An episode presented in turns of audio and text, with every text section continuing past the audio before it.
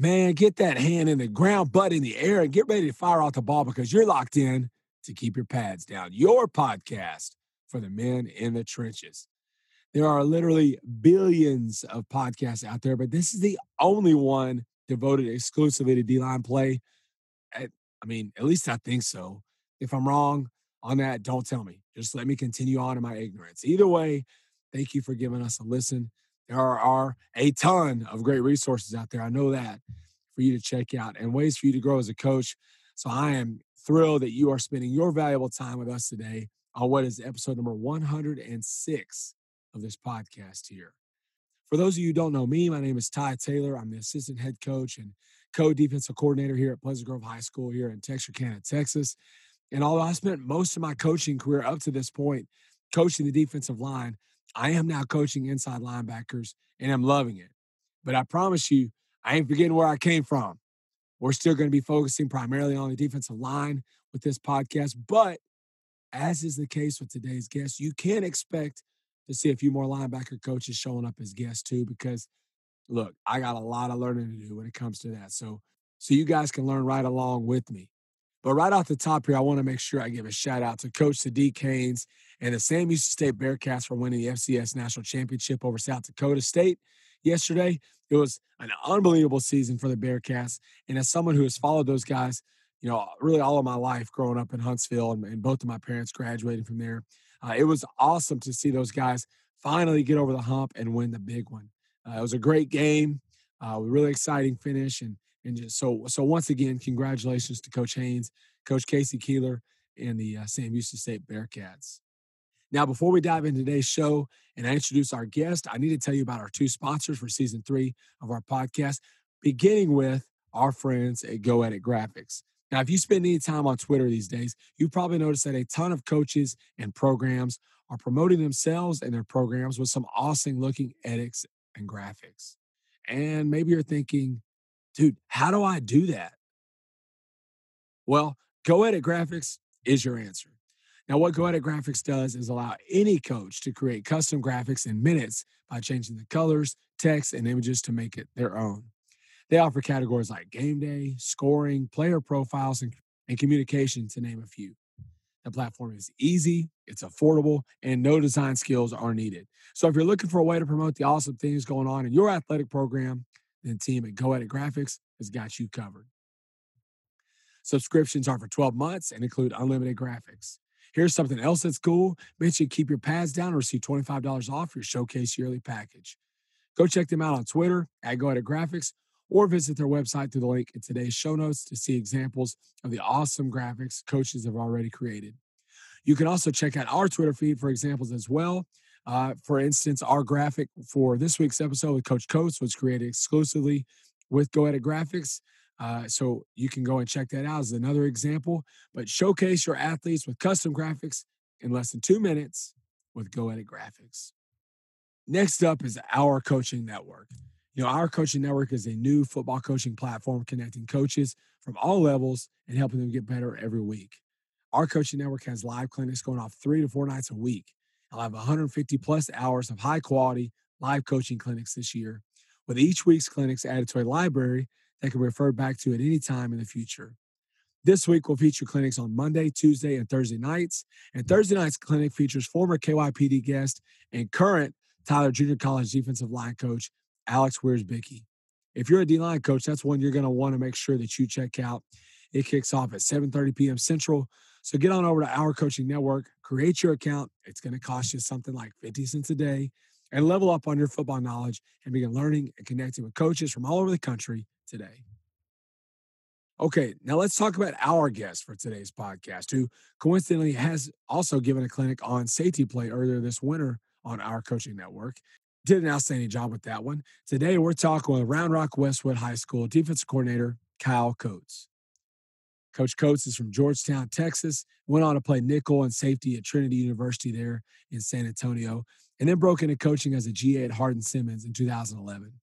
In 2012, Coach Coates went back to his alma mater to coach special teams and DBs at Trinity for a season before heading back to Hardin Simmons as a special teams coordinator and DBs coach 2013 through 2016. From there, Coach landed the DC job at East Texas Baptist University, a job he held for just a few months before he got a call from Craig Naivar at the University of Texas to come on uh, staff as an analyst for the Longhorns, a position he held from 2017 to 2019, before landing his current gig as a defensive coordinator and linebackers coach at Round Rock Westwood. Today, we get into Coach's atypical journey into coaching, a few GA stories from his time as a GA and analyst at Hardin Simmons in Texas, and then we focus on the bulk of our conversation on linebacker play and the Warriors' fire zone stunts that allow them to get creative with their pressures and disrupt an offense with a variety of different looks and coverages. We close out with Coach's best traveling advice and who has the best and worst press box in the Big 12, coming from an analyst's perspective. A ton of great stuff in today's episode, so let's dive in. Here's Coach Kyle Coates on episode number 106 of KYPD.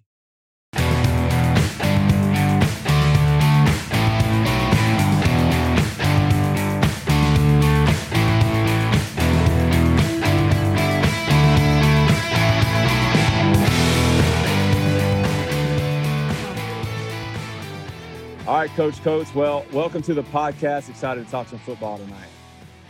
Absolutely, Ty. Appreciate you having me on. Well, hey, you have had a uh, a pretty interesting uh, coaching career up to this point, and and now are, are on the high school in in the high school ranks with with with us there at Round Rock Westwood, a great high school there uh, in Round Rock, Texas, just outside of Austin. But give us a brief rundown of your coaching history and and just a few highlights from over the years. Okay. Uh, well, I, I, played at Georgetown High School. Uh, grew up in Georgetown from the time I was in elementary school all the way through. So I was one of the kids that was lucky enough to make some best friends at three or four years old at preschool that I'm still friends with to this day. Uh, so I went to Georgetown, graduated 06, uh, went to Trinity University and played safety there for four years. When I got done at Trinity, you know, it's one of those things people always have that moment when they got into coaching. Mine was not in college. I, I did not have any interest in getting into coaching. I thought I went to Trinity. I paid all this money for college. I'm going to go get into business and be a millionaire, right? Well, before I did that, I decided to go to New Zealand, backpack around, and learn a little bit about life. So I spent six months uh, overseas in New Zealand, backpacking, working at bars, you know, picking up odd jobs to make ends meet. I picked uh, blueberries, strawberries, any kind of berry. I basically picked it while I was there. Uh, and I was there and I read uh, Bobby Bowden's call to coaching. And in there, he talks about about 24, 25 years old. Old coach comes up to him and says he thinks he'd be a great coach, needs to look into it. And he said once he got into it, and the first day, he's like, this is what I was meant to do. And so I thought about, man, I've been playing football since I was eight years old. Maybe that's what I'm meant to do. Shoot out a bunch of emails, and, and you know the story always goes the same you shoot out a bunch of emails and the only one that responds is the one you go to. Well, yeah, of course, that makes sense. But Jesse Burleson had just taken over as the head coach at Hardin Simmons, had shot me an email. Yeah, you can come GA. It's going to be long hours and not much money, but if you want to work hard, we'll get you better. I said, awesome, that's what I want.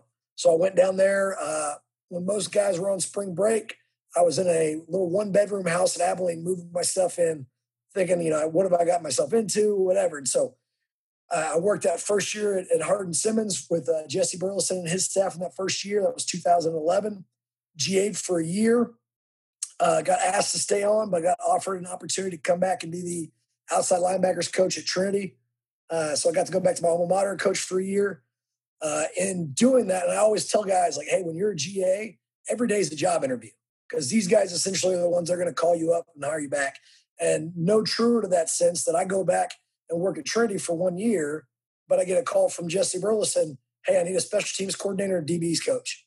Do you want to do that? And I'm like, yeah, I mean, I'd love the opportunity. Cool, I'm going to pay you X. And to me, like the price he was giving me at that point sounded like a million dollars in my head. I get to coach football and I'm going to make that much money. Awesome. So I jumped at the opportunity, was there from 2013 to 2016. We had some awesome times, uh, set some school records. Uh, at one point, we had the best net punt and the best kickoff return team in all of college football, all divisions. So just based on average. So uh, that was pretty cool to get NCAA plaques for all that. Uh, from there, I was fortunate enough to get offered the DC job at East Texas Baptist. Uh, and again, life comes at you quick. That was in March. And in into June, I get an opportunity to work camps at the University of Texas. I meet Craig Naivar, who had worked or uh, played, excuse me, back in you know the early '90s to mid '90s at Hardin Simmons. Had gone on to coach at a lot of Division One programs. At that point, was going to Texas. I worked with him in the safety group in our camps. And again, it goes back to the guys you work for. It's always a job interview. He calls me up and said, "Hey, I got a GA spot. Would you be interested?" Absolutely. Cool. You need to take this test. You need to send your stuff in. You need to be down here next Monday to start working. Yes, sir. So I had to have that hard conversation with my new head coach. Uh, hey, I'm leaving a DC job to go be a GA at the University of Texas. Kid that grew up in Austin, loving the Longhorns. My mom went to UT, so I took the opportunity. Uh, went there as a GA. Things didn't work out as far as my clock goes. Luckily for me, I got bumped into an analyst role. Went from being an analyst to being a quality control guy for three years. Uh, and then just this past, you know, right in the middle of pandemic is when I took this defensive coordinator job over at uh, Westwood, which gave me the opportunity to come back, coach linebackers like I'm a little bit more used to, uh, and run the defense here. All right, a lot to unpack there. I want to go back to talk about your New Zealand trip. Now, my wife spent a semester studying abroad in Australia and New Zealand, and she always says, like if she and she's been she's traveled a whole lot more than me. She says that's the one place in the world she wants to go back and visit. So, all right, you're in New Zealand picking strawberries and blueberries, and of all things to read, you're reading a Bobby Bowden coaching book. Um, so just just what was like was it one of those things where you just kind of look up one day and realize like what am i doing and and, and this isn't what i want to do the rest of my life absolutely so i i bartended all through college to help pay the bills keep money in my pocket so my parents didn't have to do the you know allowance type of deal like a lot of kids have which is great but i, I guess one of the things i want to you know have my own way to provide for myself and so same thing in new zealand i was working odd jobs but i'm sitting here now i got a college degree in my pocket but I'm, you know, I'm traveling the world and that's great. But I'm also picking strawberries for, you know, wake up at five and you get done at six. So, I mean, you're basically your entire week is gone. You get 500 bucks at the end, and most guys go to the bar and spend all that. I wasn't really doing that, but I'm also sitting there and I, I guess what's called is hypo stress, where you get so stressed out about not doing anything. Right. So, a lot of kids, I always talk to our kids now, like, you guys lay around and play video games all day and you're just like, oh, this is the life. I was like, if I would do that, I would freak out after a day. Like I'm wasting my life. What am I doing?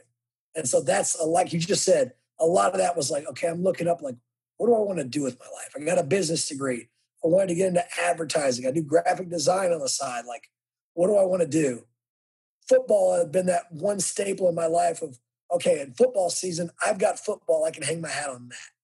And so that's where I started to read more uh, like there was one that was like the the the Bible of the X's and O's or something like that that I had read that ESPN had put out the book in like 2008. So I read through that one pretty fast.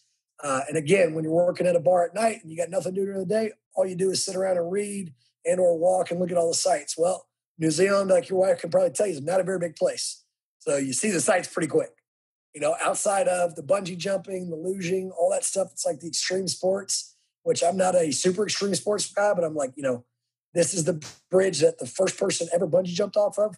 If I'm ever going to do it, this is where I'm doing it. And so I did that. It's like 135 foot fall. Don't ever want to do that again, but I got that out of my system. So in the meantime, I had all that open time. I was reading. Bobby Bowden had always been kind of one of my coaching idols. Obviously, had a lot of success. Had had a lot of guys uh, that I always appreciated when you read the stories is guys that had come in from broken homes, single family homes, guys that didn't come from anything and he basically took them in and was like a father figure to those guys. And that's what I always prided myself on as uh, as a player and as a captain in high school. Uh, I was trying to take those guys under your wing that didn't really have anybody looking out for them, right? So I always resonated with that a little bit. Uh, and so through reading that book, like I said, there was a lot of times that I'm reading his background. I'm like, man, this guy had every opportunity to go into the family business, to do this, that, and the other. And high school coaching was his first avenue in and that was, he said right there was that moment. He, got out there and coached the first day and was like, yep, this is what God built me to do.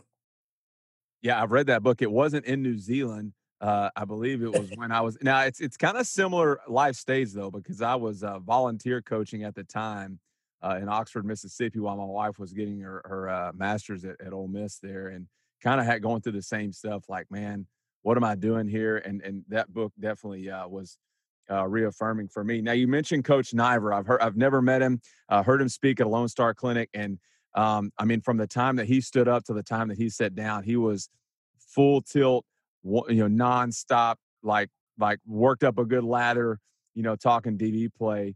Uh, also, a fellow Austin area guy, right from from Taylor, I believe. Taylor uh, Duck, yeah. So I'm sure you guys had that in common and talked about that a lot. Who are some other coaches along the way who've really influenced you? Well, like I said, Jesse Burleson being my my first head coach in the uh, coaching realm, uh, but another guy that you know it was funny because we got into uh, when I first got to Trinity. Jerheme Urban was one of those guys that uh, had just gotten out of the league. He had played at Trinity. I had heard all the stories about this dude that was six four and ran a four four, and man, he came to Trinity because he wanted to play quarterback, and nobody would recruit him as a quarterback. Everybody wanted to walk on and play receiver. So, you know, one of the big things with Herb is he came to Trinity to play quarterback. Quickly, quickly realized, hey, I'm going to get on the field as a freshman as a receiver because I'm six foot four and I'm fast, right? So, one of the things I thought was really cool was when he got out of the league, he came back to Trinity because he wanted to get into coaching, right? And so our first year, he actually was our assistant DBs coach, and I'm coaching the outside linebackers. This guy's played nine years in the NFL. I'm sitting there at 24, 25 years old, first job, and we're sitting there learning everything exactly the same time. And it was cool that he went out of his way multiple times. Hey man, like let's let me grab you and let's go to lunch. Like ministry, all kinds of things to just lean on me as a young coach. Hey, teach me about why guys in coverage do this. I've played receiver for this many years, but I don't understand why they do this in this coverage. So there's a lot of give and take. Now Jerheme is the head coach at Trinity. Uh, they're doing great things there. I just love how he pours into kids. And then I would be remiss if I didn't mention my mentor that originally I got into the game with, uh, Bob Fellow, who I is the actual uh, guy I G8 for when I first got to Hardin Simmons. And this guy had been roommates with Nick Saban in college. He played at Kent State uh, along, you know, alongside guys like Lou Holtz. Uh, you know, I'm trying to think of some of the other guys that were his roommates, but I mean, he's he's been around some great coaches. He's also coached at William and Mary at the Citadel, Kansas, Kansas State, TCU, SMU. You know, been buddies with Phil Bennett and worked in a lot of places with him and Jim Gush and other names that, like in the coaching profession, you say them and people just know who those guys are. Uh, and so I worked a year for him. And the one thing that I, I, you know, looking back at the time, I hated every day, right? Because it was a grind. I'm making five thousand dollars over the course of a year. I had to be there at 6 a.m. every day, and I was usually there till 11 or midnight right? But the work ethic and everything that he just continually instilled in me every day. I mean, I remember I used to go through and I would type up his notes, right? Just old school. He'd write everything by hand. He'd hand it to me. I'd go over, I'd type them into Word, save them in his files, print them out, come and bring it over to him. He had this red pen. He would mark through any any corrections I needed to make. And so I got to the point where I was battling the pen, right? And so anytime I typed up his notes, I wanted to walk in there, pick that pen up, and have to put it right back down because everything was perfect. Right. Well, the guy wrote in cursive, so nine times out of ten, I was going to screw something up. But that was my goal, and that was the kind of thing that he instilled in you if you saw it. Now, he was tough on you. You know, like one of the GA stories I love to tell is we go out there one of the first days, and in high school, I was a safety and a quarterback. So I always, you know, I'm I'm the guy at practice that has the best arm kind of thing. So we go out there and I'm working with the safeties, and we're throwing speed turns. So one of the first times I go out there to throw it, you know, we're in West Texas, we got strong winds. I swirl one up there and it gets hung up in the wind. One of our DBs is running, looking over his shoulder, and like looks down. Ball falls like 10 yards in front of him. He turns around, he's like, Hey, Nancy, why don't you give him the ball he can catch? Okay, well, as a 23 year old hothead, at that point, I'm like, All right, old man, I'll show you. I take a three step drop on the next kid and I launch one. You know, in my mind, it was 70 yards probably went about 40, but we're doing a 20 yard drill. So this next kid is dropping into his pedal and just watches his ball sail over the top. Fellow turns around and looks at me goes, Hey, Joe Montana, the drill's for them. Take it easy. that's awesome. Yeah, that's that's uh nothing like, you know, those coaches that that just kind of uh, know how to humble you real quick and and and you know make you pay attention to the details. All right, you already mentioned one GA story. Do you have any other solid GA stories from your time either at Hardin Simmons or at Texas? Uh, I mean, so, some of the best ones I would think are just like being around the guys. Like I remember, uh, you know, UT, one of the first, Naivar's, our special teams coordinator as well. And so uh, Casey Horney was our special teams QC, but I was like the print the notes guy, staple it together, help those guys out in any way I can, right? And so again, like a GA, you're going to wear a lot of hats. So I was in that analyst QC role. It's all the same thing, right? Essentially, you're getting a, a check and you're getting benefits, but you're doing the same type of jobs within the confines of what the NCAA lets you do. So I was printing notes, I'm handing stuff out, and I'll never forget one of the first special teams meetings. I walk in, I sit down, I'm ready to take notes, and Drew Mehringer, I believe, was sitting next to me, and I'm wearing a hat. And I didn't know it was a mortal hat, like a mortal sin to wear your hat in a meeting room. So he leans over and like smacks the hat off my head. I'm thinking, well, this guy's a jerk. What was that about? And then I look up and Herman's walking down the hallway and he goes, I just saved your life. And I'm like, okay, great, appreciate it. And not like 10 seconds later, I'm ready for special teams. I got my notes. I'm ready to roll. Never been in one of these before. And Seek and Destroy by Metallica gets cranked up.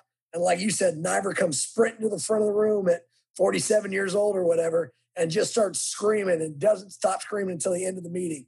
But every point was loud, succinct, to the point, in your face. And I'm sitting there going like, okay, that's not how I coach. Is that how I need to coach? Uh, I need to figure this out. Again, everybody's got their own style, but that was like a, oh crap, is this what D1 football is? Yeah, it was at the, I heard him speak at the Lone Star Clinic, and it's one of those big rooms, you know, a lot of coaches in there. But I'm telling you, like 10 minutes into it, I'm ready to go play. You know? Oh yeah, you're ready to uh, run through a wall. Yeah, yeah. Let's go. Like let, us let's, let's push these tables back and, and get going here. Yeah.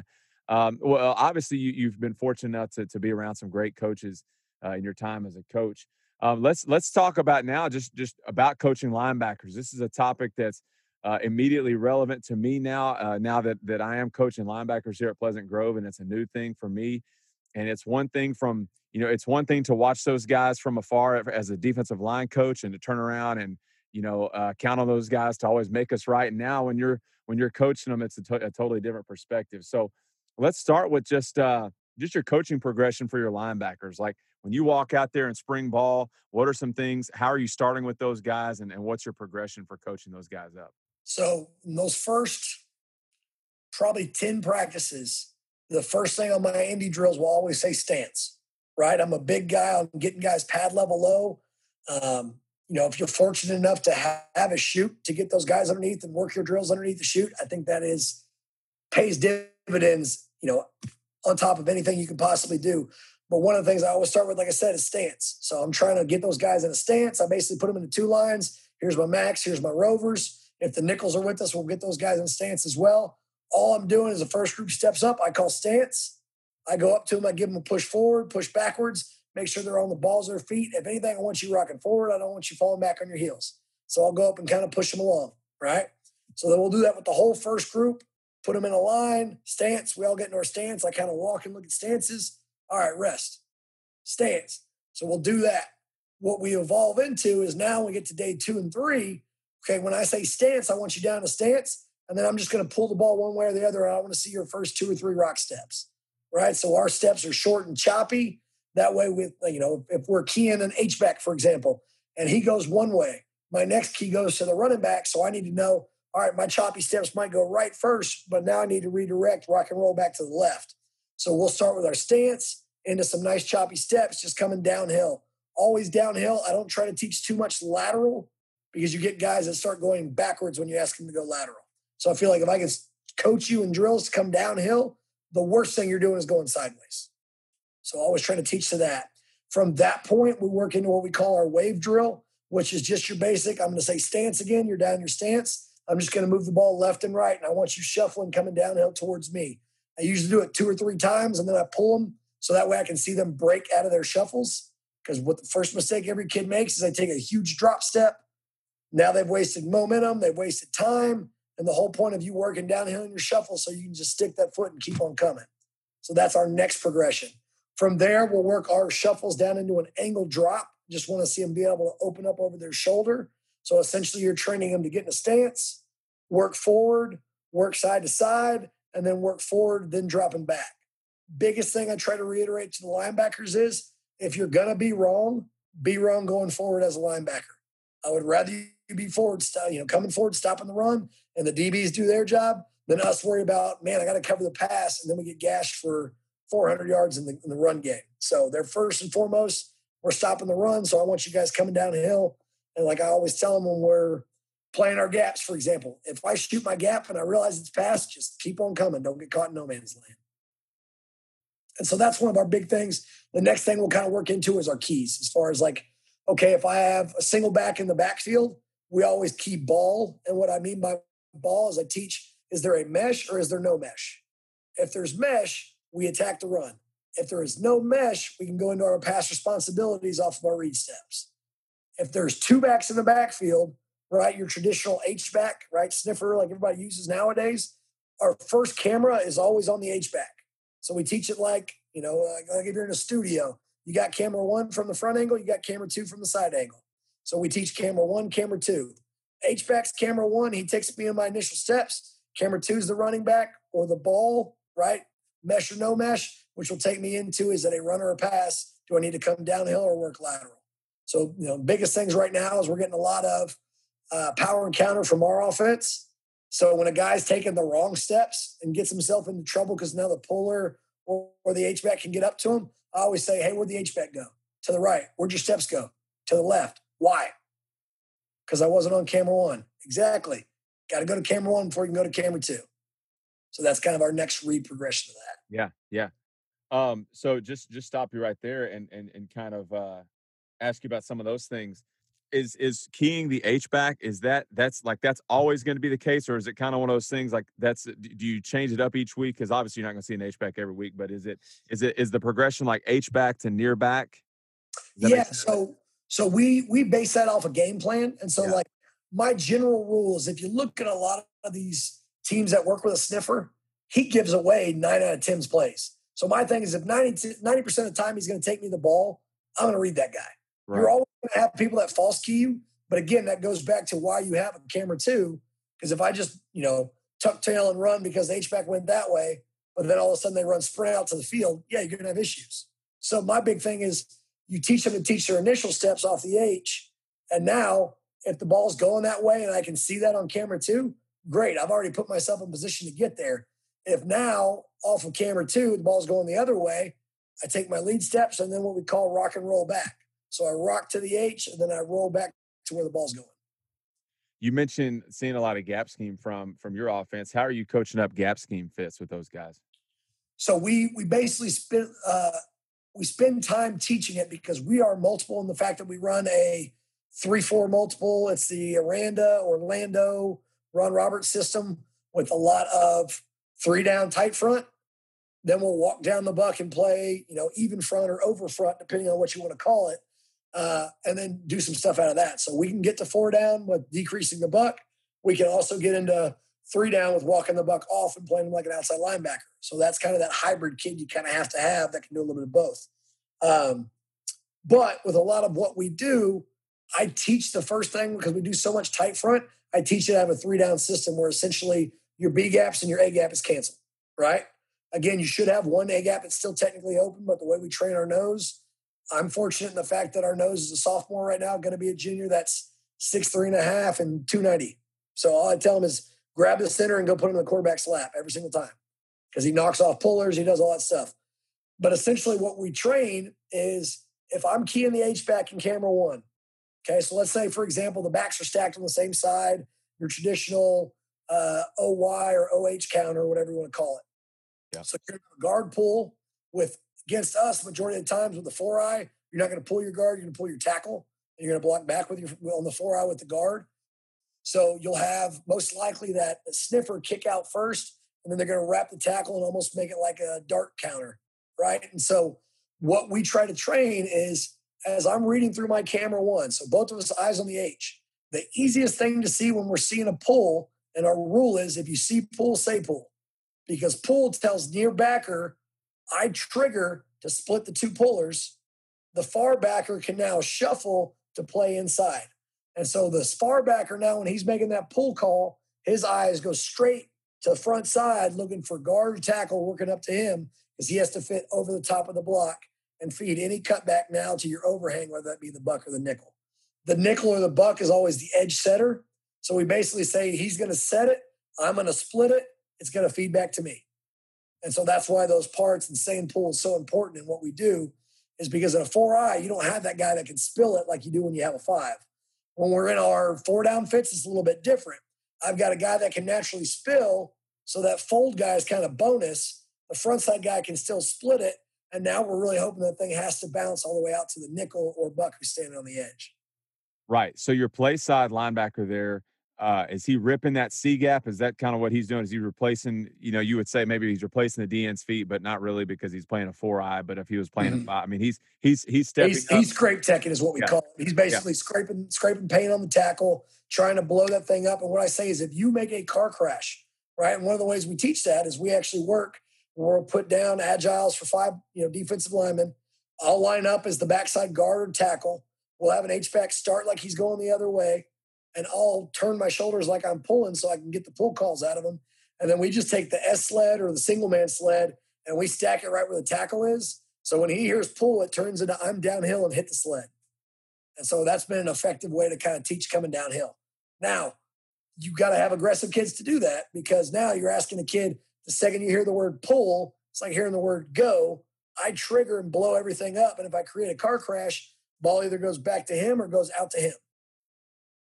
Yeah, yeah, I, I like that. I like, you know, now again, this is all kind of new stuff to me, seeing things from a different perspective. But uh, teaching those linebackers where you got one gap responsibility, you check that thing, and then now you're you're fitting fast. Um, because we don't want those guys floating in space like you, you kind of like you alluded mm-hmm. to in no man's land. One thing that is that that I'm discovering that is a little trickier, like like gap schemes are a little easier to to talk fits. It's it's stretch and zone schemes can get a little dicey sometimes. Now the ways that you Absolutely. guys have it, it cleans it up a little bit, makes it a little tougher for combos. But talk about that, like fitting, uh, inside zone stretch, things like that. So you know, for example, I'll go back to the the H back because I think that still makes it hard because like we get a lot of insert right? And so they'll insert either through uh, blocking, uh, you know, I guess with the zero, it's a little bit harder, but a lot of times they're inserting right to where the four eye is and they're trying to combo four eye up to a backer. And so what we try to teach is same thing. I'm reading the H back's path. So right now, if he's coming to the middle, both of our feet should take us to the middle. So the back and the rover should all of a sudden get tight.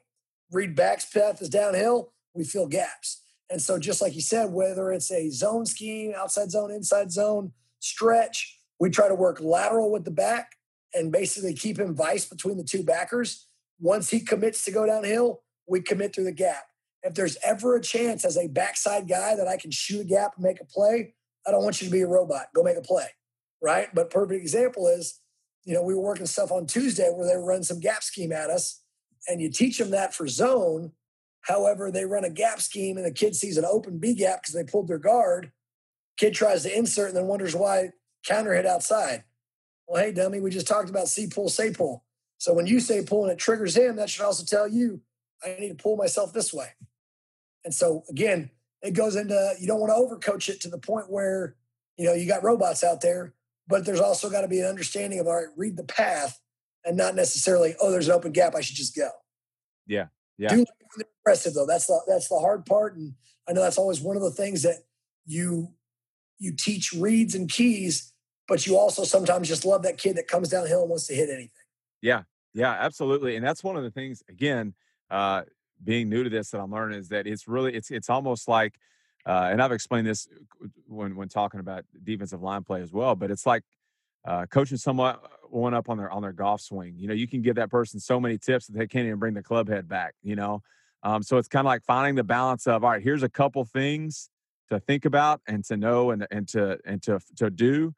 But then, man, just just relax and swing away. You know, I mean, it's kind of oh, like yeah. it's, it's kind of the same kind of the same thing, especially with those linebackers, because you can, you know, overcoach them to the point where they're just paralyzed and not really sure. They're not triggering, and now they're getting blown up five yards back because, uh, you know, they're just not really sure what to do and they're overthinking things. Yeah, I think that's a lot like you know whether you're teaching run fits. I mean, we rep run fits for if I've got an extra 10 minutes like tomorrow's practice, I'm going to take 10 minutes to work run fits versus two backs and versus a down tight end because they're, they're two different things. And so, uh, you know, really trying to hone in on those guys and understanding like, okay, when we're in our four down, yeah, you got a straight gap, but I'm reading the back. So I might be an A gap player, but if it's outside zone, do I care about the A gap? everybody in the room should say no. Right. Right. Because now your A gap gets taken by the half hole behind backer that's you know shuffling with you trying to keep edge on the back. And so it's just like you said, you don't want to overcoach it, but you also want them to understand this thing opens up and it's downhill run, meet them in the hole and go blow them up. Right. Yeah. T yeah. are great. I love playing second and 12. Makes yeah. my job really easy. Yeah. Went second and five, second and three. Right. Exactly. Exactly. Well, we uh we're, we're going to talk some some um some fire zones now, and and that's one thing uh, I've always really liked uh, kind of you know drawing up and is and is really fun to, to to look at when you think about all the possibilities there but haven't gotten into it a whole lot. So just talk to me about that and and and the the, the logic behind using fire zones and what that allows you to do uh, with your coverages with your with your pressures when you incorporate those in your defense. Okay. Yeah i, I think anytime that you can bring five to the party uh, you know, and there's there's a multitude of ways you can bring them. You can bring both backers. You can bring an edge guy and a backer. You can roll down a safety. I mean, we we ran every pattern you can think of when I was at Texas with Orlando. Uh, I know Aranda's got some some favorite patterns, some of the creeper stuff he does. It's not running the fire zone family, but you know, the one thing is I was taught early on that the threat of the blitz is better than the blitz itself. Yes, that's that's definitely an Aranda thing. Oh yeah, yeah. Being able to show, you know, pressure from one side and play coverage, being able to show pressure from one side and bring it from the other side, anything that can screw up those offensive linemen. It's like I constantly tell our guys, just like in our fire zone, right? I teach the two underneath guys on the edge, they're in a skiff technique off of number two. So all you got to do for if you're an edge guy is be able to count to number two. Okay. If you're the middle linebacker that's not blitzing, I'm a mid three player. So if you can count to three, you can play for me right? It's a corny little saying, and we got a lot of kids that have really high SATs at Westwood. So they always giggle at that, but I mean, it's it's that simple, right? So if I see three fly the flat, well, there's going to be a new number three. I better find him. And so one of the things, like with these concepts, is I want the offensive line to have to go through that same progression of counting to three or four, or whatever it is in their scheme, right? If slides going this way and they're sliding four guys, they better be able to count to four but all of a sudden force coming from the other side, you know? And so being able to make those guys not only think, but think on the run, especially as heat's coming in their face, I think is what makes this such a good scheme. Uh, and then my thing is you can play basically cover one or man with everything. Uh, you know, a lot of people have gone to where their fire zones now become almost like match coverage, where you're going to match carry deliver your edge guys and you're going to carry three through the zone with your middle guy. I think you have to have some skilled players to do that. We were able to do that at Texas because we had some guys that, you know, essentially our nickel, our field safety, our boundary safety, and our joker, which is essentially what we sub the buck out for. Well, they were all, you know, four star safeties coming out of high school.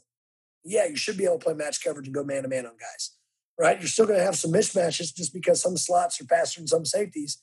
Uh, but you're able to now do a multitude of things. The thing I've always appreciated about fire zones is you get your three underneath and your three deep. So if I'm able to bring five, you should not be able to throw four verticals or else I'm blitzing the wrong five, right? If somebody can't get clean to your quarterback and make him get off the spot that he can sit back there and pocket and throw four verts, probably shouldn't be running those zones anyways, right? But what I really like it for is again, you see so much H back and tight end set where no offense to any tight ends out there, but I'm going to make you show me I have to respect you before I respect you, right? Now, if you put four cats out there at receiver and go two by two, three by one, yeah, okay, I got to think a little bit about what I want to do right here. Fire zone's the answer. But again, if I'm bringing five, I'm assuming the ball has to come out quick. So I've got three guys underneath that handle the quick throws. I've got three guys over the top to take any shots, anything thrown down the middle of the field. And then how you train those guys in their coverage zones all fits into okay, what type of routes do we get. Perfect example is your middle field guy is called a post player. Well, I don't teach them to run to the middle of the field and play the quote unquote post. In my opinion, the post is a guy. So if you're looking out there and it's two by one, the most likely threat to the post is number two on the strong side. So if you're a backside safety, you better cheat your butt over to where you can get to number two if he goes vertical, because that's going to be your guy. Now, if number two runs to the flat, yeah, you're back in the middle of the field, square yourself up, read the quarterback. But again, trying to train those guys that, okay, like for example, if I'm a skiff player, skiff, S C I F, is off of number two. A skiff technique means I'm going to hold off the seam, curl, and I will leverage the immediate flat. So if two runs a seam, I better beat the hell out of him so he can't get to my safety. If he runs a curl, I better sit there and hold him off until I get to the last roll, any immediate flat, because I got no flat player. So the second now, let's say I'm holding off two in a two by two set, and the backside two comes to fly the flat or the back swings, I have to get off of that man to now leverage into the flat. And now the mid three player again has to be able to count to three. My three goes to the flat. I better go find my new number three that's now to the strong side, number two, run a curl. So it's again training those techniques, and we do a lot of that kind of uh, skill training, right? Really coverage training in with those guys because the nickel, the buck, and the Mac and Rover all come together, and we'll just work. Hey, it's a two by one. Okay, back swings this way. Let's go through our concepts and work to our drops. And so we get a lot of reps of that. And then I also incorporate those into pass hole. Obviously, we're not going to blitz guys and try to hit the quarterback when we're not getting blocked. But I want those two guys to go up, take a knee, like, hey, we know we're the blitzers. These guys work their drops because it's just great training to get, hey, what happens if the pressure doesn't get there? Right? Now you got to play your zone bodies. You mentioned that, and and this is why I, I, I like these so much, and and and um, you know I think why they're so successful is because of the opportunities that you have to uh, to present a bunch of different looks, like bring a bunch of different guys uh, from different places. You know, again, uh, you could you have your creepers, you have your guys showing on one side, and and so you can get them to check hot or whatever, uh, and kind of and, and really put the quarterback in a bind pre-snap. What are some variances that you like out of it? Some some change ups, whether it be who's coming or what their alignments pre-snap that you like to throw in. So I I am a big fan of America's blitz. I mean, bringing the Mac and the and the nickel from the same side. Uh, I like being able to have the nickel come first and wrap the Mac around. I like doing the same thing from the boundary side. I think that's one of the hardest pressures to pick up is when you have your rover start to walk to the edge and then you send your buck flying into the B gap from the outside and wrap the rover around the edge. I mean, we played our scrimmage, uh, I guess, first week of September.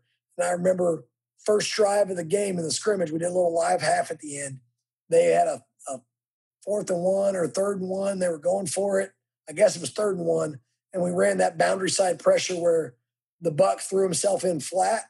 The tackle saw the rover starting to wrap, so the tackle set out. Buck threw himself in the B gap and inside zone, smoked the guy for a four yard loss. They punished the ball. So I guess it was on third down. Um, but I like those pressures. I'm a really big fan of crossing the Mac and the Rover into the B gaps and working a stunt basically with the nose. Um, but then anytime you can incorporate a corner blitz where you're bringing the buck in the corner as your five, uh, or you're bringing the nickel and the buck both off the edges, I think that's all good stuff. Again, it goes to where can you exploit a weakness. So my thing is, if you see that they're not very good at, you know, their field side tackle, whether it be the right tackle, left tackle, whatever, if that guy has a problem in space taking a guy off the edge, then yeah, I'm going to send my fast guy up your edge and make you move that guy. And I'm just going to have the Mac replace, you know, like especially uh, slide teams. I like to blitz into the slide where you can have that four eye pull the guard off, have the Mac wrap because you sit your back away from me. So now, where most guys want to attack the man side, if I can get you to pull somebody off the slide, I got a free path to your quarterback and you got nobody that can come back and block him again, the kid better be able to face tech and get him off the slide. Yeah, absolutely, absolutely. Yeah, I, I, I that's a that's that's that's a another way to think about it that I hadn't thought about before. Attacking that slide side, you, you've already kind of touched on it. Uh, what you know, what situations in a game, or uh, and then maybe even some offensive schemes, kind of dictate when you might call these stunts. Like when's the situation you're like, hey, this is what we're getting. Here's a good here's a good chance or a good opportunity uh, to to to run a fire zone. So any third and medium or shorter, I mean, I, am not a, I would say probably third and four or less. I'm okay with running some fire zone because the ball's going to come out quick anyways, majority of the time. Uh, anytime I still think you're running, I think the fire zones that are, are built to kill the run, I think you're smart to force the ball to go lateral instead of downhill, especially on, like I said, the, the third and one example that we got. Um, I think a lot of them I like on first and second down just to try to get them behind the sticks. You know, if, again, if I can get you to second and 12, second and 14, or on first down, I can get you to throw me the ball, nothing is more demoralizing. So at the end of the day, I, I want to try to put you in negative situations as fast as possible. So if that's getting in you into second and 12, second and 15, then hey, man, I'll take that all day long because now I can sit there and play Tampa Hopefully, you try to get half, and I got guys sitting where you want to throw it, and I'll take the ball away, get you into third and long, and now I can get into some dime fire zones and uh, maybe even play a little man coverage if I got the guys for it. I, I think this is the way, kind of your thought process, just hearing you talk, and and and so uh, hopefully I'm not too far off here, but um, you know, it sounds like you're kind of packaging these stunts into families or into groups so that everybody kind of understands like this is the concept for this this is what i'm asked to do and then we get into like you just mentioned to our dime fire zones uh, so how are you kind of packaging those things so your kids can remember them and, and it's and it's really easy for them to recall and they're not out there thinking so we've actually built it to this point where now um, for example you know we want to run a nickel fire from the field but i just want to bring the nickel and i want to stunt the 3d lineman right? Well, we can play that with cover three, we can play that with cover four, cover eight. You know, just there's variables that you can stick in there. And so we've tried to teach every coverage to where, all right, let's replace a guy. So the same way we teach a single fire by the nickel, that's the exact same thing to the D line and the nickel as if I want to bring on the Mac as well, right? So now the nickel's still off the edge, still working guys across, you know, cross face to the boundary, but now the Mac's just going to rip to the B gap. Okay, so try to package it as far as okay, what's the again, what's the point of this? I want to bring a field pressure. Okay, well, do I want to bring four guys and play more coverage, or do I want to bring five guys and try to get the sack out of it? You know, if I can sack them with four, hell, all I'm doing is basically stunting from tight to an even, anyways. And so that's what I like about those. Same way we build in our buck pressures, we're bringing the buck off the boundary side. We stunt to the field. You can play that with quarter, quarter, half. You can play that with quarter, quarter invert. You can play that with quarters across the board if you want. Um, hell, you can roll cover three really if you want to also. So there's just so many variables. So again, like you said, try to package them in families where, okay, if we're bringing the buck or we want to bring the buck plus one, now we know if we want to go plus one, we've got to be in our dog family. And essentially, like I said, we teach it with two skiff players and a mid three player. Okay. If I want to just bring the buck, well, they know majority of the time I'm going to call either invert on the backside or play cloud, right? And so sky or clouds are easy check. We're either inverted half or we're playing half on the backside. And so in that way, again, all the buck has to know is okay, if it's boundary or buck, I'm coming off the edge. Okay. The nickel needs to know is it Nike or is it field? Okay. Either way, I'm coming off the edge. It's either a plus one and we're playing dog behind it, or we're going to run our, our coverage call off of what Nike is, right? Just a single pressure fire. So again, it's like you said, it's putting it in families, trying to teach it where this is the blitz. Here's the blitz plus one to make a fire zone. Yeah, absolutely, absolutely. Yeah, that's that's something we're uh, we're kind of doing this this spring, and, and it really is is uh, is working well with our kids picking it up because they understand that like, hey, this is what you're asked to do in this family of stunts, and it's all we just we build on it and and you know just kind of it's all you're teaching concepts and that's been a great way for them to to, to pick something up and and I really like that that approach to teaching things. Uh, when you're when you're doing your team periods, is this are these are you running these you know during team? There's kind of different schools of thought. Like some guys want to stay in base and team just to to get fits and everything, but um, when you're running team versus versus your scout offense, will you incorporate a lot of stunts just so guys get practice running them, you know, in live situations, or do you kind of reserve blitzes for blitz periods? Uh, I'll sprinkle them in. I, again, like you said, I, I, like using a lot of base early on. When we've got five or six ways to play base coverage with different fronts, and so, uh, you know, for example, like if I want to play cover eight and I want to be in the tight world, I'm going to add the buck and just play buck eight. So to me, I'm not not really blitzing. I'm just adding another guy where I really feel like I'm blitzing is when I'm trying to run a fire zone. And I will sprinkle those in. You know, if, if I'm going to have a rack of four for the ones, they may get one. But a majority of what they're going to get is going to be base football. Because in my opinion, when we're going against the offense in our team drive segment, that's more of where I want to see. Because, you know, it's it's easy to sit there and be like, man, all this stuff looks great against the, the JV offensive line, who already doesn't really want to do what they're doing anyways. So I'd rather see them get those reps, those real reps. And our coach does a heck of a job of putting us into situational football and just really putting the chains out. Let's drive the field. We'll go till you stop me, and then the JV will come back, you know? And so those kids are all getting reps of it. And so still a lot of what I'm calling is base football because I want to see you read, go through your progression, especially in spring. Like I'm not trying to win the drill, but there are also times like, hey, This is a time where I'm going to call this. Let me call it and see how you guys do. They're running two back, you know, downhill run at us. I want to bring double edge off the field side. I want to bring double edge from the boundary because they put two receivers out here in the field and they're running screen game out here. So I want to see if the skiff player will sit there or if he tries to run in the box because they give him a run fake and then they throw the bubble. We watch it hit the sideline and peace out, my brother. I'm going.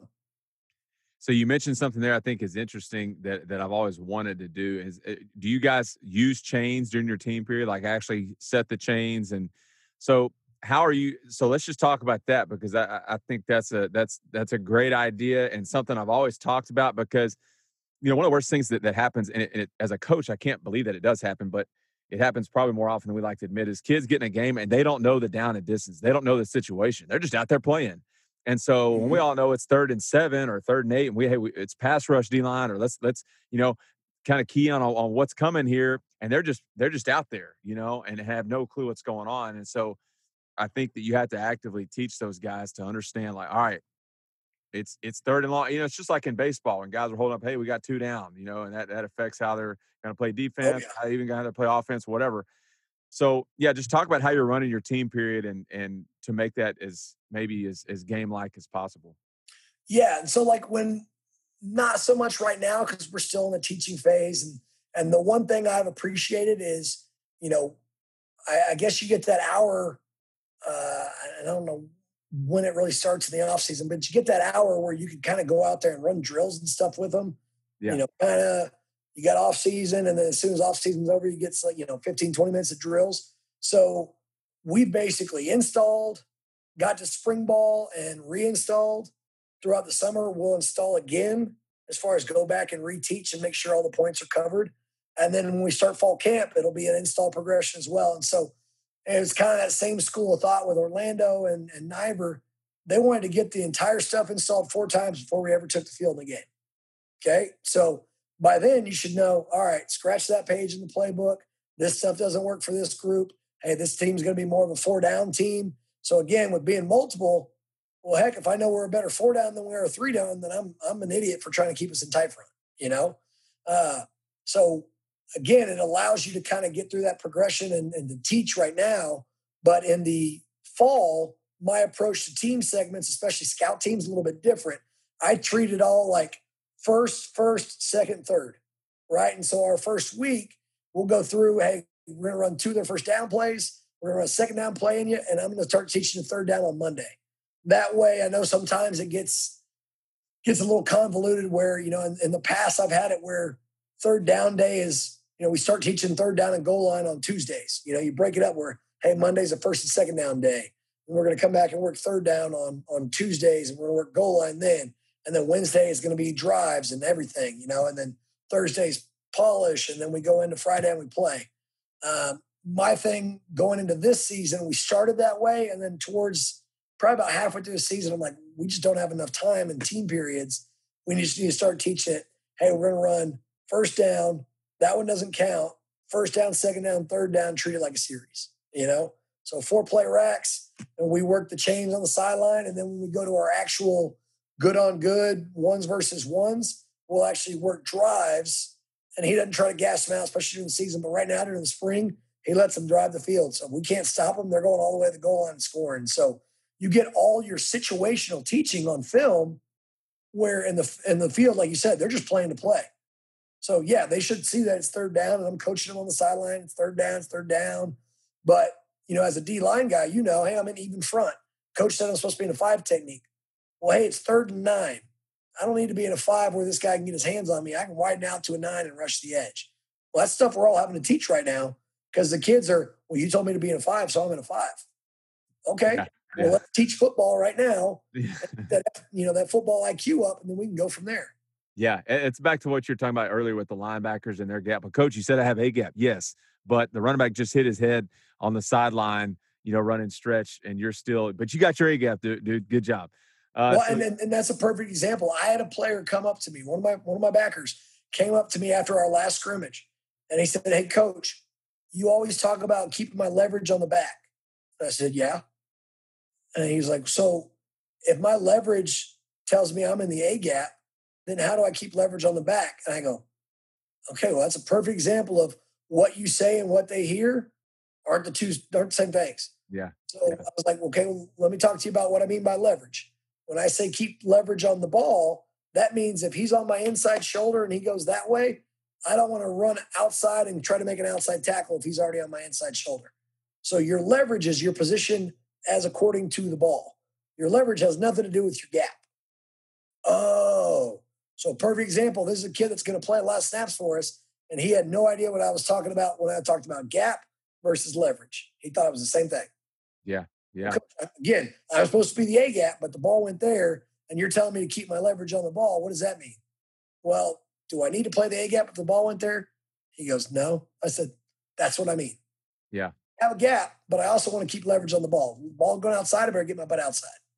Which is why probably Coach Orlando wanted those things installed four times before you played a game because 100%. You got to get all that stuff out before you actually uh, line up for a real game because, uh, you know, it's, it's, and, and that's what I always, you know, you talked about starting with stance all the time. And I always tell the guys, like, look, I know y'all rolling your eyes at this, you guys who've been with me for three years, but like, we're not to leave, I'm not to leave anything to, to chance or take anything for granted because every time you go through it, inevitably they always pick up on something like, oh yeah, yeah, you're right. Or we're going to fix this habit that you kind of got into late last season when, you know, you maybe you would start getting tired and your pad level would come up or whatever.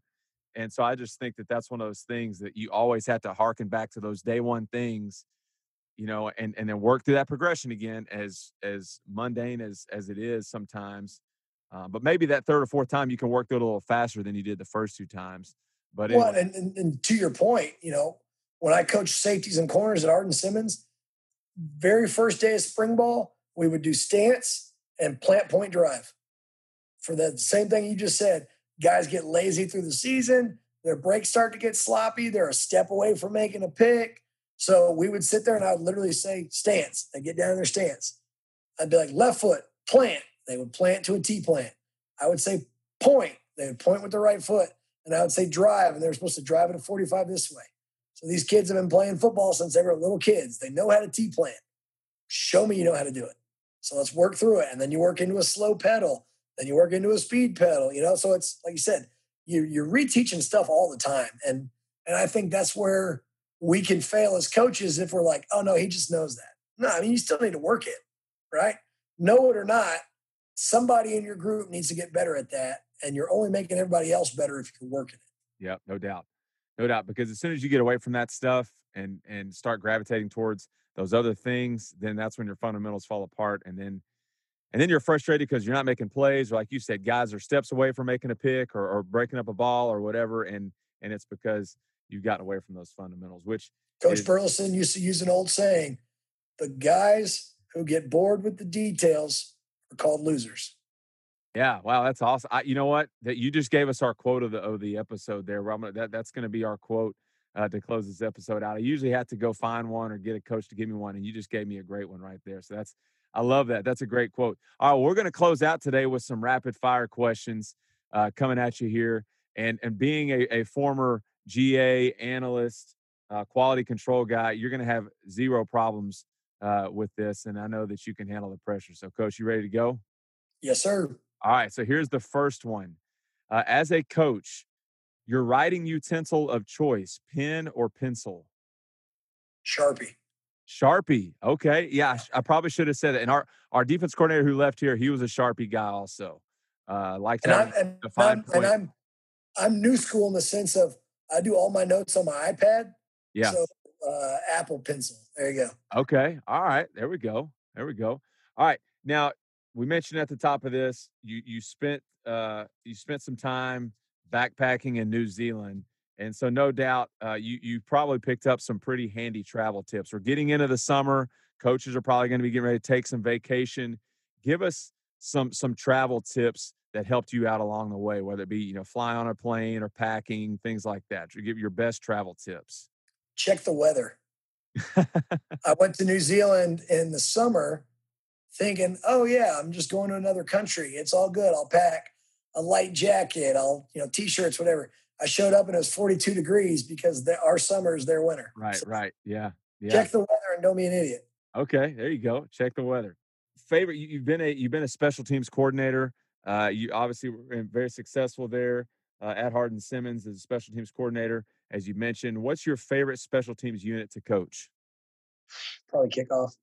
Yeah, I, I that was kind of a I, I, I kind of figured that would be your answer because I coached kickoff when I was a special teams coordinator in my, in my previous school, and that's I always told the kids like this is a dying aspect of the game. Like one day you're going to tell your kids that you were on the kickoff team and that you flew down the length of the field to go blow people up because when your kids are playing football, they're going to be starting on the 25 and they'll have no Oh, yeah. uh, no idea what the kickoff unit was. You have to drag out your film and all that and show them.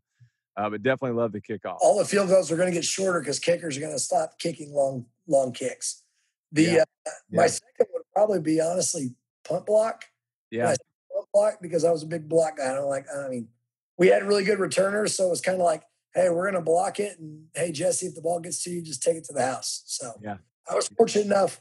Every year I was at Hardin Simmons, we ran back either a kick or a punt for touchdowns. My in 2015, I say my the unit for our team in our first game versus Southwestern blocked three punts and ran two back to the house on top of the two that we scooped and scored. So we had 28 points on punt block. And Yeah. so uh, the D3 uh, people emailed us, emailed our head coach and was like, hey, we saw you did some great things on special teams. Who do you want to nominate from your special teams? So he asked me, I was like, just put the bomb squad, the whole unit, put them on there.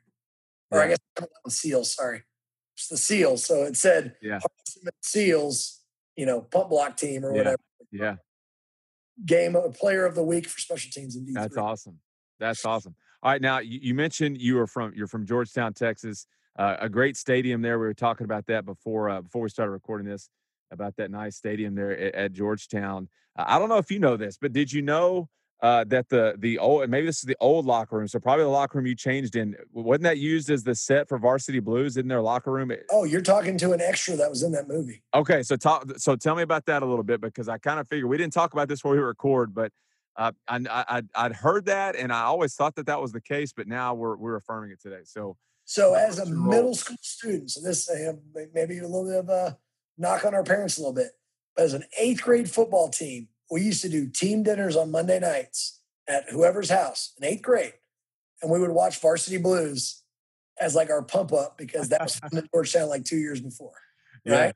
yeah, So again, it's rated R movie filmed by the MTV people, so you, you can imagine what goes into it. If you've seen it, you've seen it. But uh, you know, that was one of those. Like I remember, I had a West Canaan shirt. I had whatever the red team, the green team, the Hornets. Like we had all those T-shirts because we just went one night.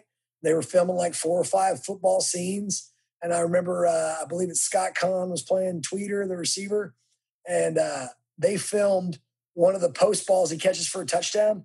They filmed it with a helicopter coming over the top while he was running the route. And they threw the ball in and he dropped it like six times. And so finally he catches it and the crowd erupts. And that was like we were really excited because he caught the ball because then we could move on to the next scene and like get Yeah, us yeah, or whatever. so yeah, it's kind of cool that like in the film you remember, i remember seeing that part and be like oh yeah we were all really happy he caught that ball yeah, yeah. We did that like two or three times, and it was like I think they paid you like fifteen bucks an hour to be an extra or something. So as a, I think I was in fifth grade or sixth grade, and so I just sat in the stands and we were running around waving flags and stuff like that. Yeah. That's awesome. That's awesome. Yeah. So that leads me to this this next question, and maybe we should take Varsity Blues out of it. What's your favorite football movie? Oof. Any given Sunday's a great one. I mean, you got a lot of great quotes that come out of that. The program up there is, is up there for me. Yeah, for sure. take varsity blues out of it, like you said. I mean, you can't go wrong. Ah, I mean, I'm I'm thinking there's a lot of good ones. I mean, even We Are Marshall's a good movie, but uh, I would probably say of all the football movies, and it's it is a Disney classic and all that, but I would probably say Remember the Titans is probably one of my favorites. Yeah, yeah. We uh that came out when I was a freshman. Went as a team. Um, I got pulled up for the playoffs. Some they you know pulled some of us underclassmen up, and we got we actually went took the whole team to the to the movie theater. You know, a couple nights before a playoff game to watch that, and, and so yeah, that's that's a great one. Uh, I love the program, uh, and and I'm not a huge fan of any given Sunday. It's a little, I don't know, a little little uh, yeah, like w- Willie Beamen reading a paper on the sideline. You know, I mean, come on. but uh, anyway, uh, the speech there at the end though by Al Pacino is awesome. You know, about oh the, yeah, gives you chills every time. Like yeah, you said, yeah, run, inch, run, yeah, put your pads on and go. that's right. All right, um, a couple more here. Uh, you're in Austin, obviously known for its great food. Uh, I actually had we had Coach Giles on a little over a year ago and I asked him this same question. Uh, so I won't tell you his answer yet, but what, what what would be your go-to for as far as places in Austin? Are you going Tex-Mex or barbecue? Uh, probably Tex-Mex. Okay. See, he he he couldn't decide. He kind of went. He kind of hedged on that a little bit. So, uh, your your go-to place for Tex-Mex in Austin? Oof. I mean, we're right down. And it's it's funny because it's a chain, but we're right down the street from Serrano's. My wife's probably a little bit harder to please in the food department than I am, but uh, is a place that's sadly enough we used to live in the Triangle, where this area downtown Austin, where Lamar and Guad meet, makes a triangle, and that just becomes North Lamar. So we lived in apartments in the Triangle. Uh, one of the last years I was an analyst in Texas, uh, it was me, uh, my girlfriend at the time, soon to be fiance, now wife, uh, and then her brother and sister that were finishing up school in Texas at UT. And so we lived right across the street from Amati's, where like we get home, be like, ah, I don't want to cook anything tonight. Let's just go across the street, have margarita, have Tex-Mex. Uh, and that place uh, shut down because of COVID, which is sad because that was like one of our, I mean, some of our first couple dates were at that place, so that was pretty one of my favorites. A lot of great places in Austin. It's hard to go wrong uh, anywhere you go. But yeah, that's the, and it's usually those kind of hole in the wall places that tend to be the best. Uh, you know, we, we live living close to San Antonio, uh, there's a lot of great places around there, but it's those places kind of downtown that that you just sort of stumble upon that tend to be really really good. Uh, okay, uh, talk about this. The in in your time as a GA at Texas, uh, you got to spend some time in a lot of press boxes. Who has the best press box in the Big Twelve? Yeah, it's kind of like we were talking about before. I mean, if you want like full service, anything you can eat, anything you can drink type of deal, I mean, TCU and Baylor are probably the best ones. Lawrence, Kansas, I felt like I was standing on top of the guy I was supposed to be taking notes for. Uh, I actually broke my clipboard in that game. I got a little heated because they tried to onside kick it. And to this day, I swear, Cade Brewer recovered it. Guy jumps on top of him, and then they give them the ball for some reason. And Cade's standing up and he has the ball in his hand. And that was that was like uh that would have been the make or break moment for the Sugar Bowl and for the Big 12 championship. We ended up winning that game at the end, knocking down a Hail Mary pass and being able to take knees and get out of there. And then we go and play OU, can't pull it out in the Big 12 championship. And then we yeah. went to, you know, whoop up on Georgia down in Mardi Grasville. So, uh, you know, it was, it was a fun time. But yeah, I mean, there's, for being the Big 12, there are definitely some areas that are limited in their press box game. TCU and Baylor are definitely the two best. Okay. All right. All right. We, we, we, uh, uh, our, uh, fellow coach here, one of my coaches here that, that I got coach with at, at uh, here at Pleasant Groves, a, a, GA at TCU. So I'll have to tell him that that uh, you gave a TCU press box a shout out. Okay, last one. You get you out of here on this one. You coach. You're, you're a GA analyst at, at, at, Texas. Grew up as a Texas fan. So here's the here is the situation. Uh, it's fourth and goal from the one, and uh, you got to give the ball to one of these guys to score and to beat OU. Uh, who are you giving the ball to? Cedric Benson, Earl Campbell, or Ricky Williams? Ricky. Run Ricky. Okay. Ricky. Wow. Didn't you have to think about it? Now, why Ricky? I, I think, you know, Cedric Cedric would have been right when I was in high school. So I saw him play a lot. But I just remember, like, as a kid, thinking Ricky was invincible. Yeah. Uh, my mom was at Texas when Earl Campbell was in class. And yeah. her claim of fame is she took a test one time, and in her class, they're calling out the you know results of the test, and you're supposed to come up and pick up your test. And you know, the teacher goes Earl Campbell, and everybody's like, oh. and then some GA came and picked up his test. But, you know, my my mom would probably say Earl Campbell. My dad would probably say Earl Campbell from that era, but just yeah. Kind of like the kids nowadays. Everybody thinks LeBron's the greatest. Yeah, yeah. Play, you know Jordan was the greatest, and so yeah, absolutely. That's, that's kind of where I am on the Ricky and, and Earl deal. I think Cedric was a great running back, but I'm definitely handing it to one of those other two, and I would pick Ricky you know, it's it's it's funny. We didn't mention or uh, we didn't talk about this. My my dad, both my, my dad and both my uncles all went to Texas. My dad finished at Sam Houston. Uh, he left because he was an accountant at, at Texas, and wanted to be on the rodeo team at Sam Houston. So he transferred to Sam Houston.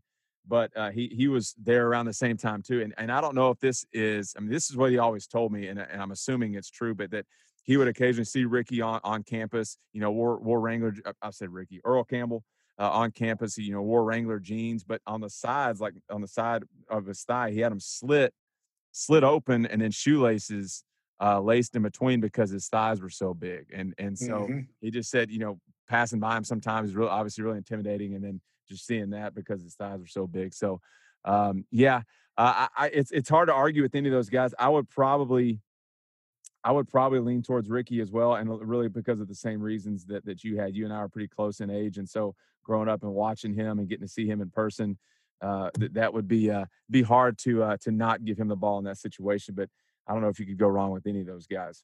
Well, well Coach, thank you so much for uh, for hopping on here and joining us tonight and and uh, sharing some things with us. And I really appreciate it, and, and just want to wish you and the uh, the Westwood Warriors the best of luck in 2021. Absolutely, Ty. I appreciate it. Had a lot of fun talking with Coach Coats. He's super personal guy, easy to talk to, and a very sharp coach who knows what he's talking about. And I know the Warrior defense is in great hands with him calling the shots over there. So good luck to those guys this next year. Be sure to follow Coach Coats on Twitter at Coach underscore Coats, C O A T S. Let him know you heard him here on KYPD. And if you want to shoot Coach an email, you can find his email address in today's show notes. The show notes is also where you'll find more information on our sponsors uh, and Go Edit Graphics and our coaching network, and also where you'll find a link to our merch store where you can go pick up your own KYPD t shirt. Uh, shout out to Coach Salvador Santos, who posted a picture of him wearing his new KYPD shirt looking good. Also, shout out to Coach Tino Acosta, who was sporting his shirt this past week. Coach Acosta, by the way, uh, might be the biggest besides my mom, might be the biggest super fan of KYPD. He emails me every week, lets me know he heard the latest episode and what he liked about it. So, uh, big ups to Coach Acosta. Thank you for your support, Coach. Uh, speaking of encouragement and support, if you want to show yours, then give us a five star rating, leave us a review, and you might just find a free KYPD t shirt in your mailbox one day. Also, it helps spread the word about our podcast here. So do that for us and tell all your coaching buddies to give us a listen as well. Our quote of the week, you heard from Coach Coats. Uh, you heard him say this in our conversation, and I love it. Our quote of the day goes like this Guys who get bored with the details are called losers. And now we'll do it for us this week. Hang in there, coaches, as we wrap up the school year, sprint through that finish line and keep bringing the juice this week. And then join us back next week when we get back to talking defensive line play on episode number 107. Until then, man, get those grades in and then put on a movie and put your feet up. But remember, you better keep your pads down.